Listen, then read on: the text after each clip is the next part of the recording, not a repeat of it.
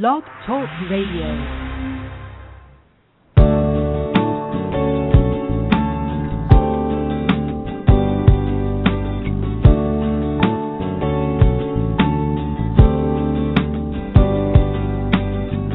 from Lives in the Balance, the nonprofit organization committed to advocating on behalf of behaviorally challenging kids and their caregivers.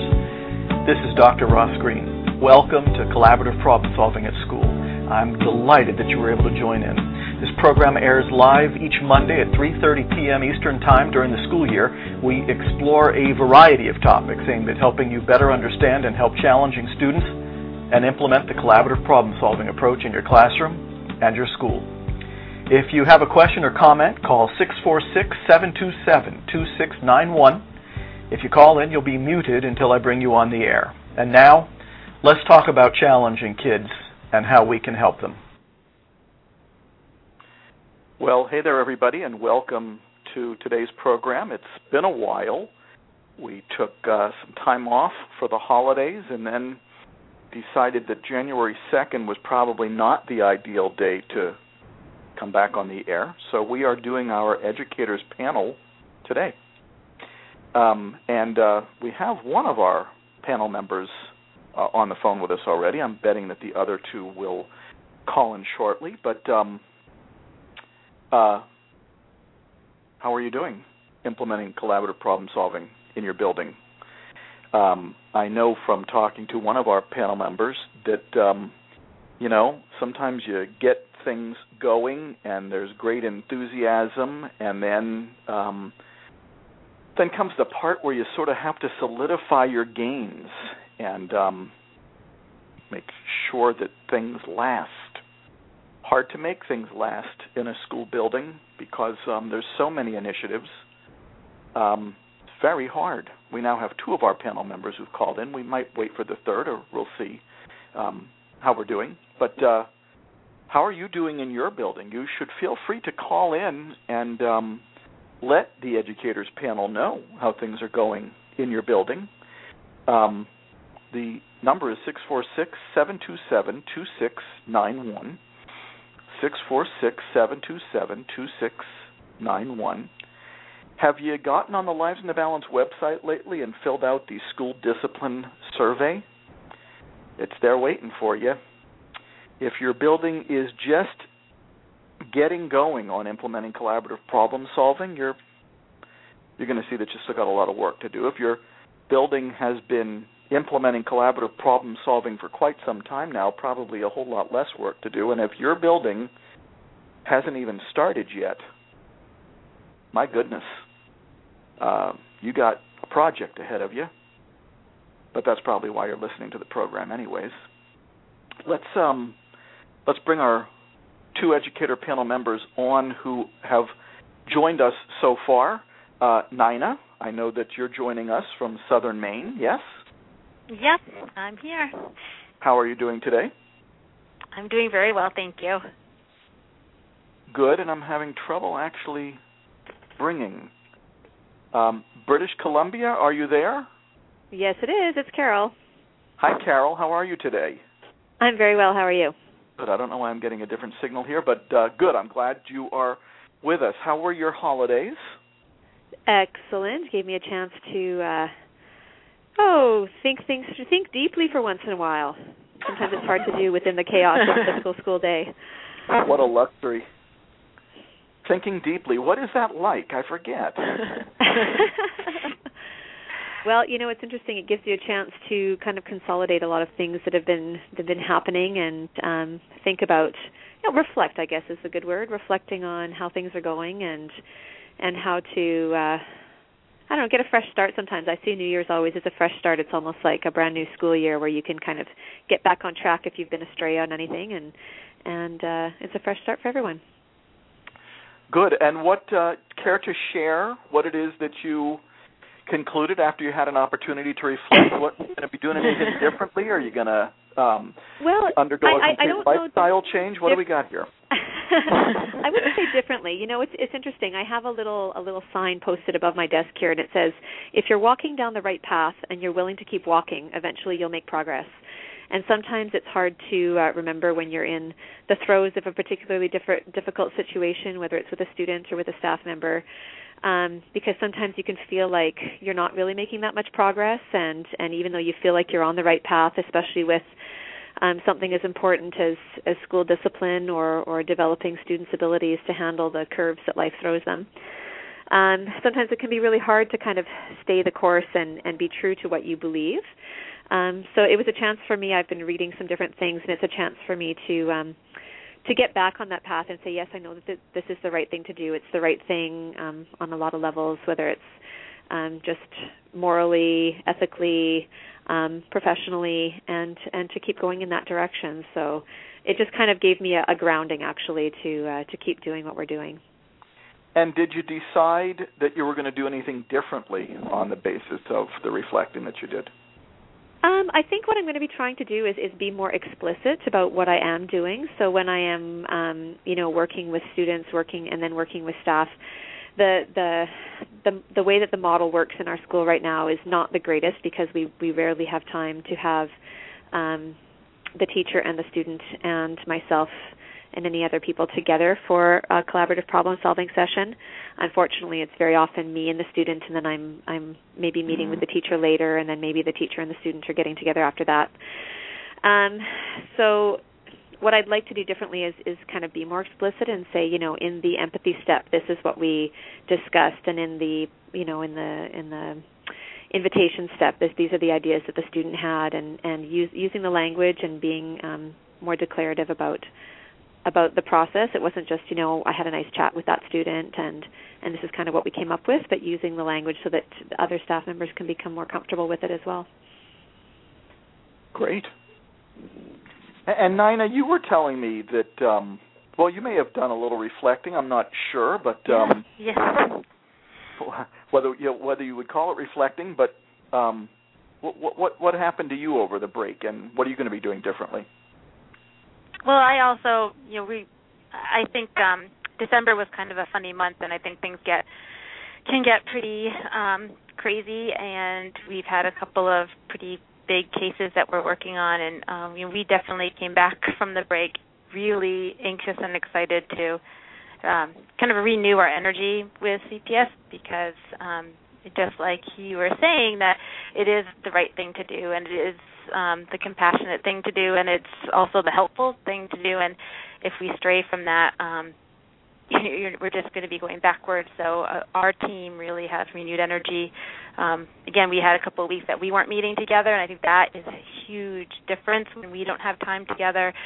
Uh, as a team, you start to kind of just go in your own direction, and maybe even kind of go back on, uh, on go a little bit backwards. Um, and then the other thing is that we've done, you know, a lot of working on um, what we want to do with um, particular students and some suggestions we've had from outside um, you know, specialists from our school and uh, how we really keep following our own path. And you know that is what we what we're doing. And with the help of help of you Ross too to get back on that path and what we can find our voice to say we are we know we're doing the right thing. And uh, it just might take a little more time and um, you know people might see that as philosophical differences, uh, but I also think sometimes that that is because people don't quite understand CPS, not because it's a difference.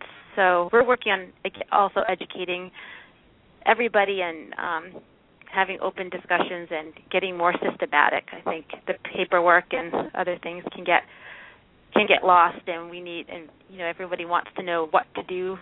So having some some better systems in place there was a lot of reflecting over break. Well, you know, here's an interesting thing. I mean, your building is participating in a research project in which collaborative problem solving is being implemented. Yep. And as part of the project, we have, and I recommend this even for schools that are not participating in the project, it's just that you've had direct supervision in collaborative problem solving. And to tell you the truth, the direct supervision mostly helps people organize the effort and get good at plan B and, and deal yeah. with some of the hurdles. And, and in your building, uh, not unlike many other buildings in which collaborative problem solving is being implemented outside of this project, yeah. um, you have some people who have become highly skilled at Plan B. and you have a cadre of people who are really getting there. But Yep. you also have the rest of the building. And one of the most difficult uh, points in the implementation and solidification of collaborative problem solving in a building is moving from the core group that has really been focused on this for quite a while and gotten half decent at it to the people who you haven't been focusing on and who have been sort of watching from afar. And it's almost like starting all over again. And I, find that that's very hard for people who've been living it for a while to Yeah. go back to um almost what feels like the very beginning again. You you almost feel like my god uh that's where you're at? When in fact those people really haven't been the beneficiaries of all the thinking you've been doing and all the learning you've been doing for the last little bit. So it's kind of easy to uh lose track of that. I don't know if that's coming in in your place or not Oh, I think so for sure. I think that it's I think this is a really hard stage because we want it to be so systematic that it's running, you know, like if I, if I weren't there or if our team wasn't even there, it would it would keep on going and um I think maybe we thought that it would be at a different point that but you're right, we forget that well, they haven't had any of it, you know, any of the training that we've had and we need to figure out how to be supportive and get to that point so that people can feel successes as well. And it's not just kind of the team feeling that success uh and, and them feeling confident with it and and seeing again like we spend so much time sharing success and going over what we said and celebrating different things and, and figuring out how to do that as a whole as a whole school as well and again in those systems i just know people really appreciate having knowing what step do i do and what um where do i go for this next support or where do i find this paperwork? So just making sure that we're we have that better you know a better outlook like that. Hmm What are you going to do with the folks who are either brand new to it? And the truth is, even in a building where collaborative problem solving is hitting on all cylinders, people leave and new staff come. So this is a uh, circumstance that is typical, not not unusual. In your building, it happens to be that you've got people who've been getting good at it, and a bunch of people who've really gotten very little of it so far, and so you're going back to the beginning with a whole bunch of them. But um, you're going to have new people in your building every year. Yeah. How do you bring them along is a major issue because let's face it, the uh, you know maybe 20 years from now we might be saying something differently. Maybe 10 years from now if we were really being optimistic. But the likelihood is that new people who come into your building aren't going to be familiar with collaborative problem solving and are going to be doing things a different way as it relates to student discipline. And so um, the bad news is I'm not sure you ever get to coast when you're Right. implementing collaborative problem solving. Yep. Right, and if What there's different for the administration or Sorry. Right, I always think too. What if there was a different administration, or you know, we have different superintendents, we have different, all, always people coming in and out, and how to keep that as as best practice and to educate new people. You know, but I think the website is a perfect way. That's what I've always been telling people that are new to it, or you know, even my intern who's with me. I just you know, the website is has so much information. You can get lost for days and days and weeks just listening to the different podcasts and information. I, I think that is such a helpful way to kind of go up to speed.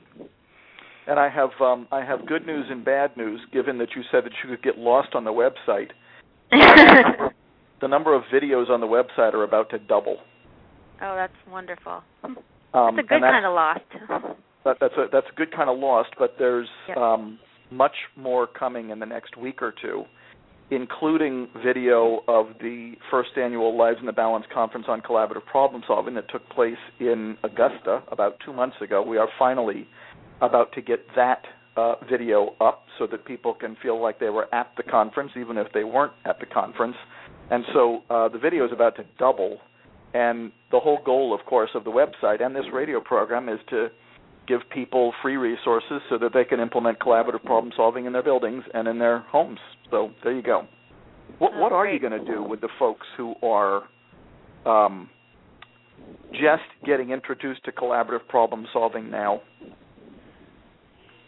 I think it's important to uh, to connect them with a mentor, so um, someone who is fairly proficient and comfortable and and has bought into the theory and and understands the purposes and and some of the pitfalls with um, with using it. And that way if issues come up in their classroom um, you know they've got a sounding board someone to uh, to talk it over with to maybe model demonstrate the process with the student um, to kind of go to when things aren't going well or if if the conversation goes sideways. And um, you know sometimes I know with uh, with my staff a lot of times. I mean, I have some people who are really open to you know walking into my office and saying, you know, oh, this kid's driving me crazy. But a lot of people are kind of I don't know why reticent to to admit to their administrator that they're having difficulties that they don't know how to handle. Mm. So I try to be, you know, I'm I am the model in my building for people who, you know, seek help and and say I'm not perfect and I'm trying to learn something new and and you know I'm I'm always talking about the the different times in my career, even even currently with you know when I do something, I, I, I take a misstep with a student or or say the wrong thing and, and have to go back and apologize and repair the relationship and. um so having another staff member preferably maybe close to the same grade level or someone who is who is comfortable with it that they can just go to and it's safe and there won't be any judgment calls made um, i think would be a really important part of it and carol Dinah raised an interesting um, point that um, I thought I might ask you about. How are okay. you going to make sure? There's, there's two interesting things that got raised. Carol, you raised one of them, and that is that you are at the moment the go-to person on collaborative problem solving. But I'm going to start with a different question. How are you okay. going to make sure that collaborative problem solving lives in your building even after you're no longer in your building? That's the question I ask myself every day too. yeah. Um, you know, it's difficult making uh, really establishing something in the culture of a school. I mean, re- reality-wise, the the lifespan of an administrator in a school in our district is three to five years. So mm-hmm. I'm halfway through year two, and um, you know, it's it's difficult depending on on um, you know how how quick to adopt things your staff is. I, I don't know the answer to that right now. I, I feel like honestly, if I were to leave now, it probably wouldn't. To be perfectly honest, just because it hasn't had the chance to really go through that that process of you know you've got your early adopters and then you know you've got a few more people that get interested. And and while you know in general our school is working on social emotional um well-being of our students is a huge school goal because of of the the the type of environment that our uh, many of our students live in. Um it's it's and we're we're coming at that from various angles. I think collaborative problem solving for you know as from the administrator's point of view, being the person who does get a lot of the serious disciplinary issues referred to me. Um, sometimes teachers feel like it is really just within my domain. So I, you know, I'm hoping I do have a couple of people who you know have have taken it to heart. Um, I hope that they would, and a couple of them have taken leadership roles within the school, but uh, it's it's difficult because when there are strong strong personalities as well who who haven't bought in. Um, yeah, I, I honestly to tell you right now, I I don't know that it would, but um, my goal is to is to you know get get enough people believing in it and and comfortable using it that um, they can make, take the leadership role with whatever new administration were to come in. So Nina, if you um left or if your principal left, would collaborative problem solving live on in your building? I think if I left it would continue on in my in my building because of our team, but I think that it would be really hard to live on with an administrator that wasn't supportive because it all you know, it comes down to those those office visits and sort of that that discipline system if you don't have someone who's on board i just i think that would be really difficult. Like i i mean i still think it would be really really worthwhile and i think you would still be helping so many children but that's that that's so pivotal um to have that support. So it, that would be that would be hard. I, I mean ideally whoever, if any, if, if my principal ever did leave, that would be you know part of the criteria for someone coming in is you would be looking through through the lens of that in interviews and this this is so important to our school and so important to the to a lot of us that I think that would be you know I I think that would be really important and ingrained that that's what we're looking for. You know, I'm reflecting on an inpatient unit that I sometimes still consult to that has been implementing collaborative problem solving for a very long time. And one of the people who's been the driving for the person who was the driving force on making that happen is the nurse manager on that unit. Um, but I also know that she says that if, and this is a unit that has spent most of the last eight to nine years uh, largely restraint and seclusion free. So, uh, free of locked door seclusion and largely free of physical, chemical, and mechanical restraint. And um, there was um, a time when somebody came onto the unit and was recommending that a kid be restrained and that a kid be forcibly made to do something. And the nurse manager told me that almost to a person, her staff let it be known that they would quit before they had to oh, do wow. that stuff again. Yeah. And so I guess that story says to me possibly, and I, I find that this is true. I know some of the staff in your building, and I know that they are going to do collaborative problem solving the rest of their lives. Absolutely. And that even without your principal, which would make it much harder, or perhaps Yep. without you, which would make it hard because you've been one of the driving forces in your building, especially as it relates to somebody who can give people advice on how to do Plan B, at which you are stellar at this point. Um, there's people in your building who are going to keep collab- doing collaborative problem solving, uh, no matter what happens in your building. Yeah. Um, Well, it's a whole so different It's always interesting. Building Yep. wide does depend quite a bit on the leader. Within individual teachers, my experience is that once people get good at Plan B, there's no looking back. Exactly. I can't see any of my team members ever going back. it really just i mean it feels right to yourself because you're not in a power struggle with students you're not going home at the end of the day pulling your hair out um it just feels like it's such a respectful and and compassionate i think is the word that you use nina way to to work with children that um I I think once like you said once once you've been doing it um you just can't see any other way.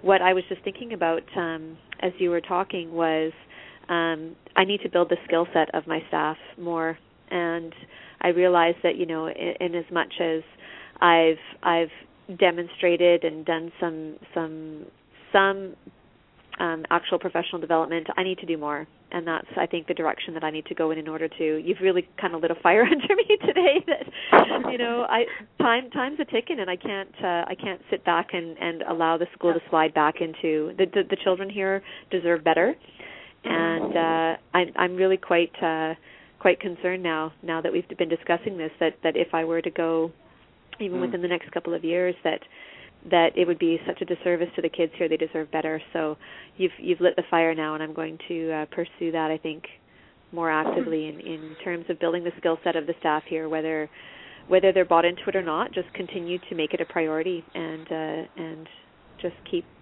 saying this is the way that that our school is is is going to function in terms of of uh, working with students with some extreme behavioral difficulties.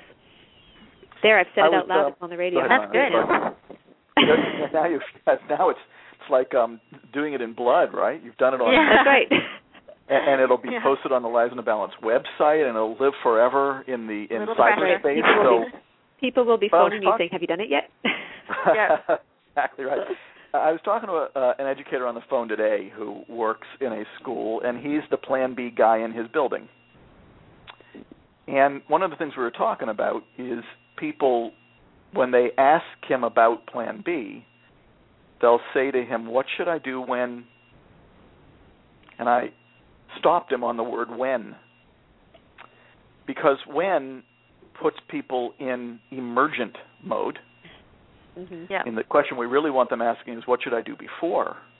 But the point that I think, uh, you know, so long as, but what, so what I said to him was, so long as he is the go-to guy on Plan B, then people will always be asking when, right. because there's so much missing from the picture. If if they're asking when, then they probably haven't had a discussion yet with the assessment of lagging skills and unsolved problems as the discussion guide.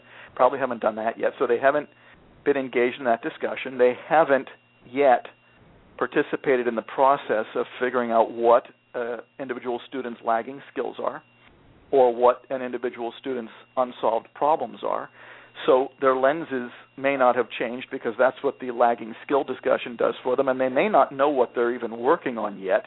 That's what the discussion of unsolved problems does for us. But identifying highly specific unsolved problems also helps people realize that the very vast majority of challenging episodes in schools are highly predictable.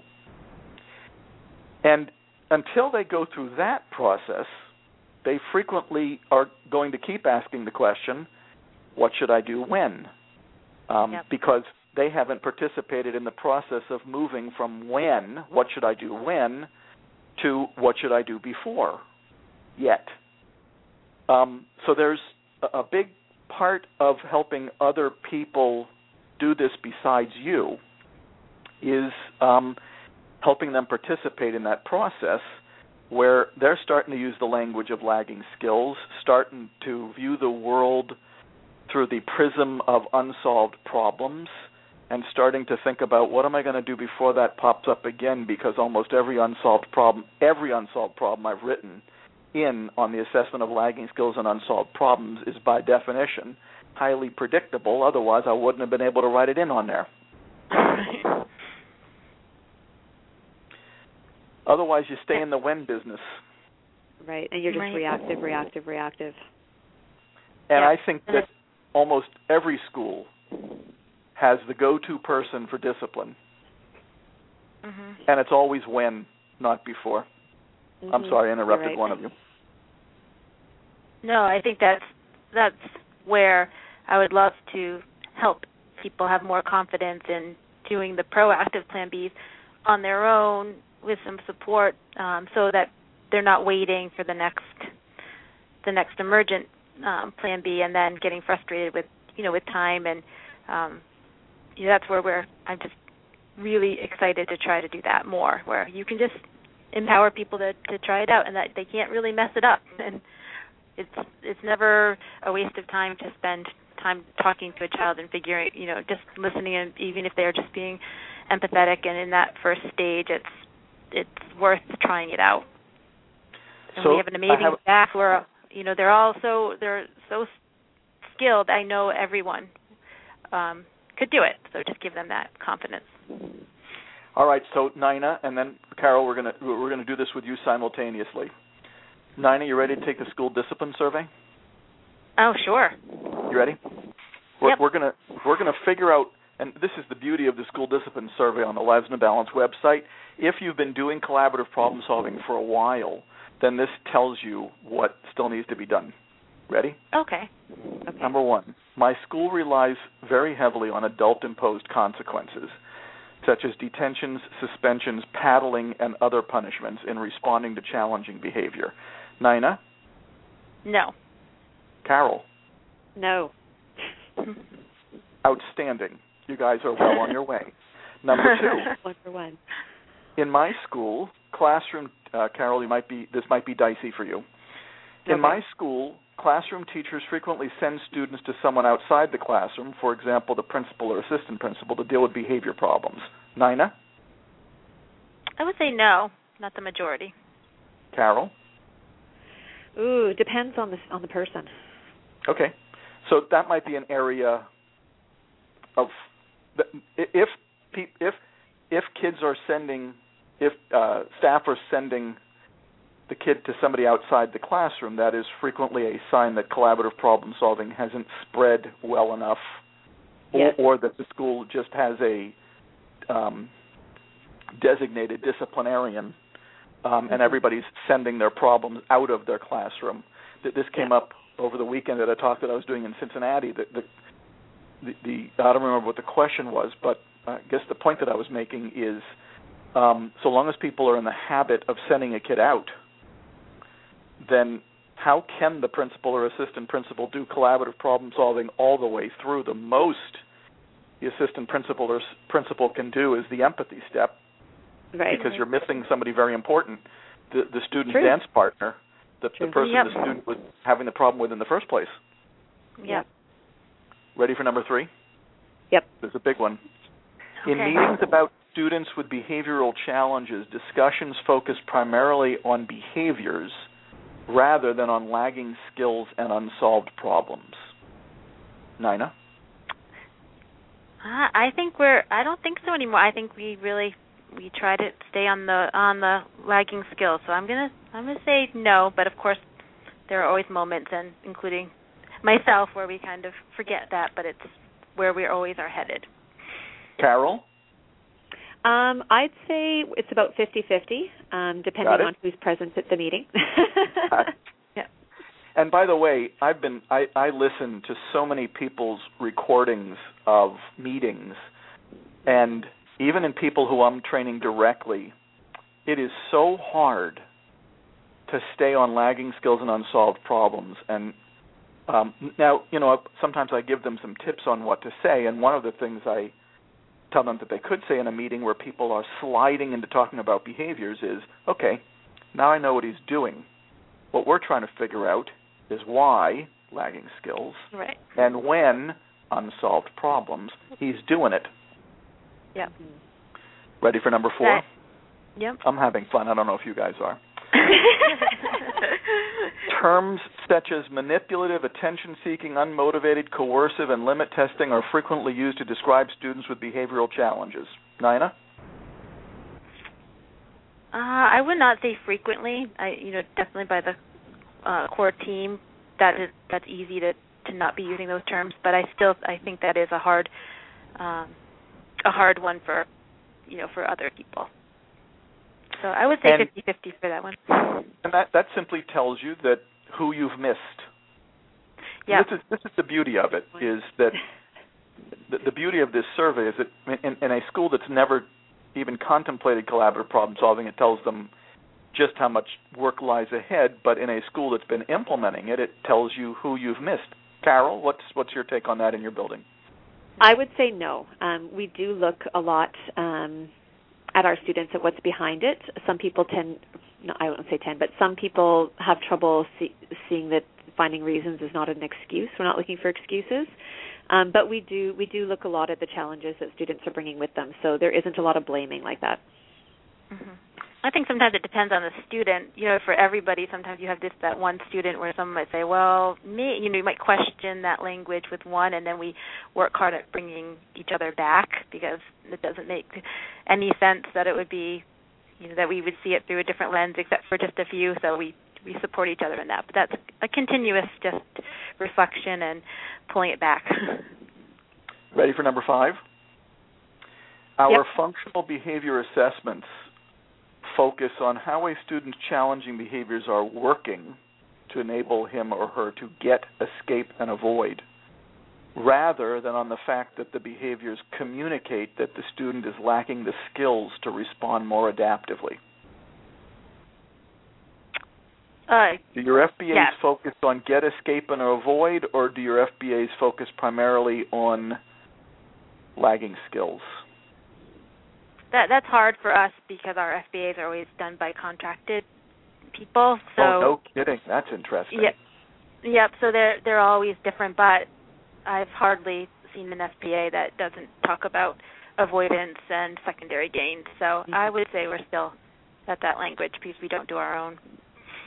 Well, isn't that interesting that you've got this whole collaborative problem solving thing being done in your building, Yep. and yet this potentially very useful, informative assessment process is done by people on the outside who may know nothing about collaborative problem solving at all.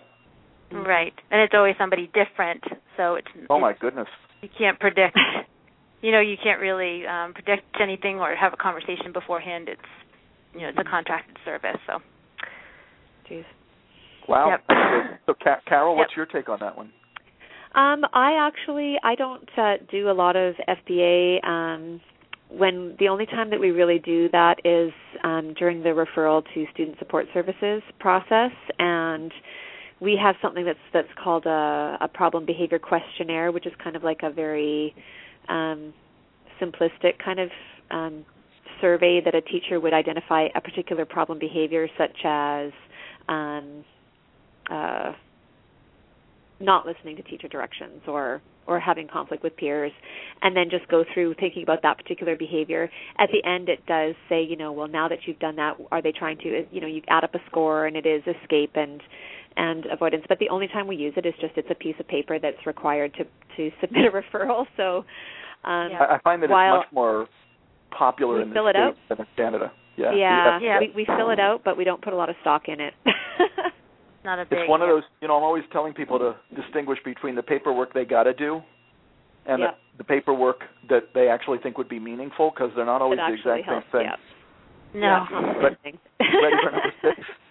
yeah The philosophy guiding our thinking about behaviorally challenging kids is kids do all if they want to rather than kids do all if they can. Mhm. Um, when I think our we're thinking- definitely we're, we're back. So We're I should, I should call kids- names. Nina? we're on kids do well if they can. I think that is one that um, we are all in agreement at our school, which is wonderful. I agree. Carol? Yeah, I'm a, I'm probably about 60% of the staff believes that. Um, there's still some people who feel that that kids are, you know, just choosing to, and they need more consequences to make the more more with the older students. I think maybe amongst the younger students, the understanding that it's skills based is much more p- common. But with older students, a lot of uh, staff members feel like, well, they should know by now. Um, and have the skills to do it, so now they're just choosing not to do the right thing. I've always thought Yeah. that was very sad. Very sad that we become less compassionate and less enlightened the older kids get. Yeah. All And we're talking about I mean when we're talking about older students, they're 10, 10, 11. Oh. That's not to me that's that's a that's still a young child, right? They're still little. Yeah, absolutely. They're still well, little. you know what? My attitude is kids do all if they can applies to adults too. So I don't even limit Absolutely. the application of that philosophy to um to, to children, small or large. My Yep. grandmother's going to turn a hundred this week, and she does all of she can. I. I I think that's so so true. And if you think about your own self, and you know, I think that hel- it helps to bring that lens again. Sometimes I wonder if our politicians do well if they can, but I appreciate the fact that they may be lacking some crucial skills in the collaboration department. Uh, sh- shall we move on to number true. seven? Okay. they're, they're too into power and posturing, and um, you know, I saw this phrase. It reminded me of, you know, we've got uh, the American uh, pr- uh, presidential primary processes in full swing. Yeah. And the quote that I saw in the newspaper the other day that really grabbed me is somebody saying that they wanted to nominate the Republican uh, for the candidate who would be the most likely to, and here's the word, capture the White House. And I was thinking to myself, capture the White House? Capture? My goodness, what a, this is like a war here. This is, you know, we are. Uh, have we become Wow. to the point where we are talking about the White House in terms of a piece of territory that we're capturing? Right. It was fascinating. It's a battle. Anyways, what's that? It's a right. and apparently, apparently, you win not if you have the skills to work together with people, but only if you've trashed the other side so much that you've Yes. uh, gotten the vote. It's fascinating. I'm sure Canada has something similar to that. I've witnessed Oh that. yeah, we're we're no angels up here. we have our own Number seven. Ready? yeah. In responding, oh, this is a big one. In responding to challenge, I don't know what's, I don't, I don't think this is going to be true in either. In responding to challenging behaviors, the school relies heavily on a rubric system, a list of behaviors students mustn't exhibit, and an algorithm for how adults should respond to those behaviors if they are exhibited. Carol, Mm, No, Nina, no, no rubric. No. Nope. No Fabulous. rubric. Un- You guys- Unfortunately, you guys are that's unique. that's what some staff members get frustrated with me about is that there isn't a if student does A, then B will occur, and um, Correct. and I just won't go there. Yep. I was interested about that, Carol. Like what you, if you do as being the principal, do you do you get some pushback for that for not having a rubric and some and um, some set consequences when they send their kids to you? A, a little bit, yeah, a little bit to be honest with you. Um yeah. I've had I've had people come to me with a copy of our schools. We do have a school code of conduct. It's a it's a provincial requirement that every school have a code of conduct that addresses certain things like bullying behavior, discrimination, weapons, things like that. Um but the the consequences are not spelled out in it. It's just these are okay. these are these are not tolerated in school. So things like you know Yeah. weapons and possession of drugs and things like that. Um, and so they they come to me with it and say this is a serious offense and it should have a level three consequence. And I said we don't have a level three consequence. Um, Right, I'm yeah. going to meet with the student. I'd like you to be there with them. And and so with that particular in that situation, we ended up having a CPS conference with the two teachers who work with the student, her parent, herself, and me, and went through the CPS process, which I thought was excellent and Wow. actually I've seen a great difference in the in the student. Apparently the teacher afterwards went to the uh, partner teacher and said, "Well, that was kind of a waste of time." But what I've seen is because I didn't give consequences, but what I've actually seen like a huge improvement, in the student's attitude. So um just seeing that she was being heard and and understood made a huge difference to her. Yeah. So, anyway. no, that's it. I just think that is such a challenge of an Yeah. administrator because as a counselor, I can often kind of just, you know, I can say, well, that's not that's not my role, but I do feel Right. like that's a harder struggle a struggle for an administrator. Yeah, I think yeah, we but have been that's where you kind of just have to stand firm and say, I'm not going to do that. Um, I can't Yep. defend that position. It's not going to work. And Yep. you know, I think we have been continue to see joined. problems. Yeah. I think we've been joined by Tom. Tom, Oh. Maybe not. Tom?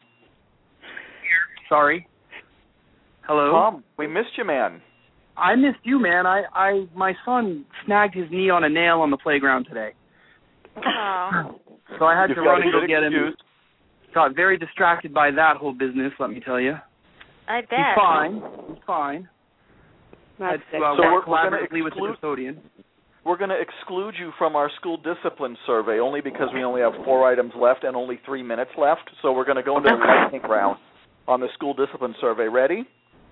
Yep. There are, there are many frequent flyers in the school, students whose behavior has not improved despite frequent exposure to the school discipline program. Carol? I would say no because I would say all of the students that I work with, I've seen improvement. It might not be rapid or huge, but I can say that all the students that I've worked with and and used CPS with, I've we've seen improvement because Nina? of the relationship. Yeah. Uh, I would agree with that. It might not always look like that to other people, but we celebrate the small successes. So. And Tom, I was joking about the excluding. What's your answer? I, I, I think that uh, um, the the again the, the what you said previously. The kids do well if they can, and, and it's definitely working. That philosophy with regard to the discipline. We don't have a rubric, and we don't use it. Ready? We got two minutes left in our lightning round, and try, quite frankly, only a minute and a half left. That see what that means. Number nine: the problems precipitating challenging student challenging behavior seem to occur again and again without ever durably solved. Nina, no, Carol, I don't think. Uh, with a, with a couple of students in particular situations where we haven't managed to get the wedge of CPS in. Tom, No. And here's what I'm thinking. We only have a minute left. I'm going to save our last two items on the school discipline survey until our educators panel. Um, Tom, I'm very sorry that we were not the beneficiaries of your wisdom today, but there's always next month. Thank you. Sorry. I'm sorry about your son's knee, and Yeah. I hope he's okay. He's fine. Thank you. Nina and Carol, thank you for your wisdom today. Um, I thought it was a fun program. We, even without Tom, we covered some interesting ground, and we can revisit some of these things next time we have Tom with us. Um, so thank you both for being on the educators panel today. Sure. Thank you. Our pleasure. On that note, we're going to call it a day. Thanks to all of those of you who listened in today, either live or to the recorded version.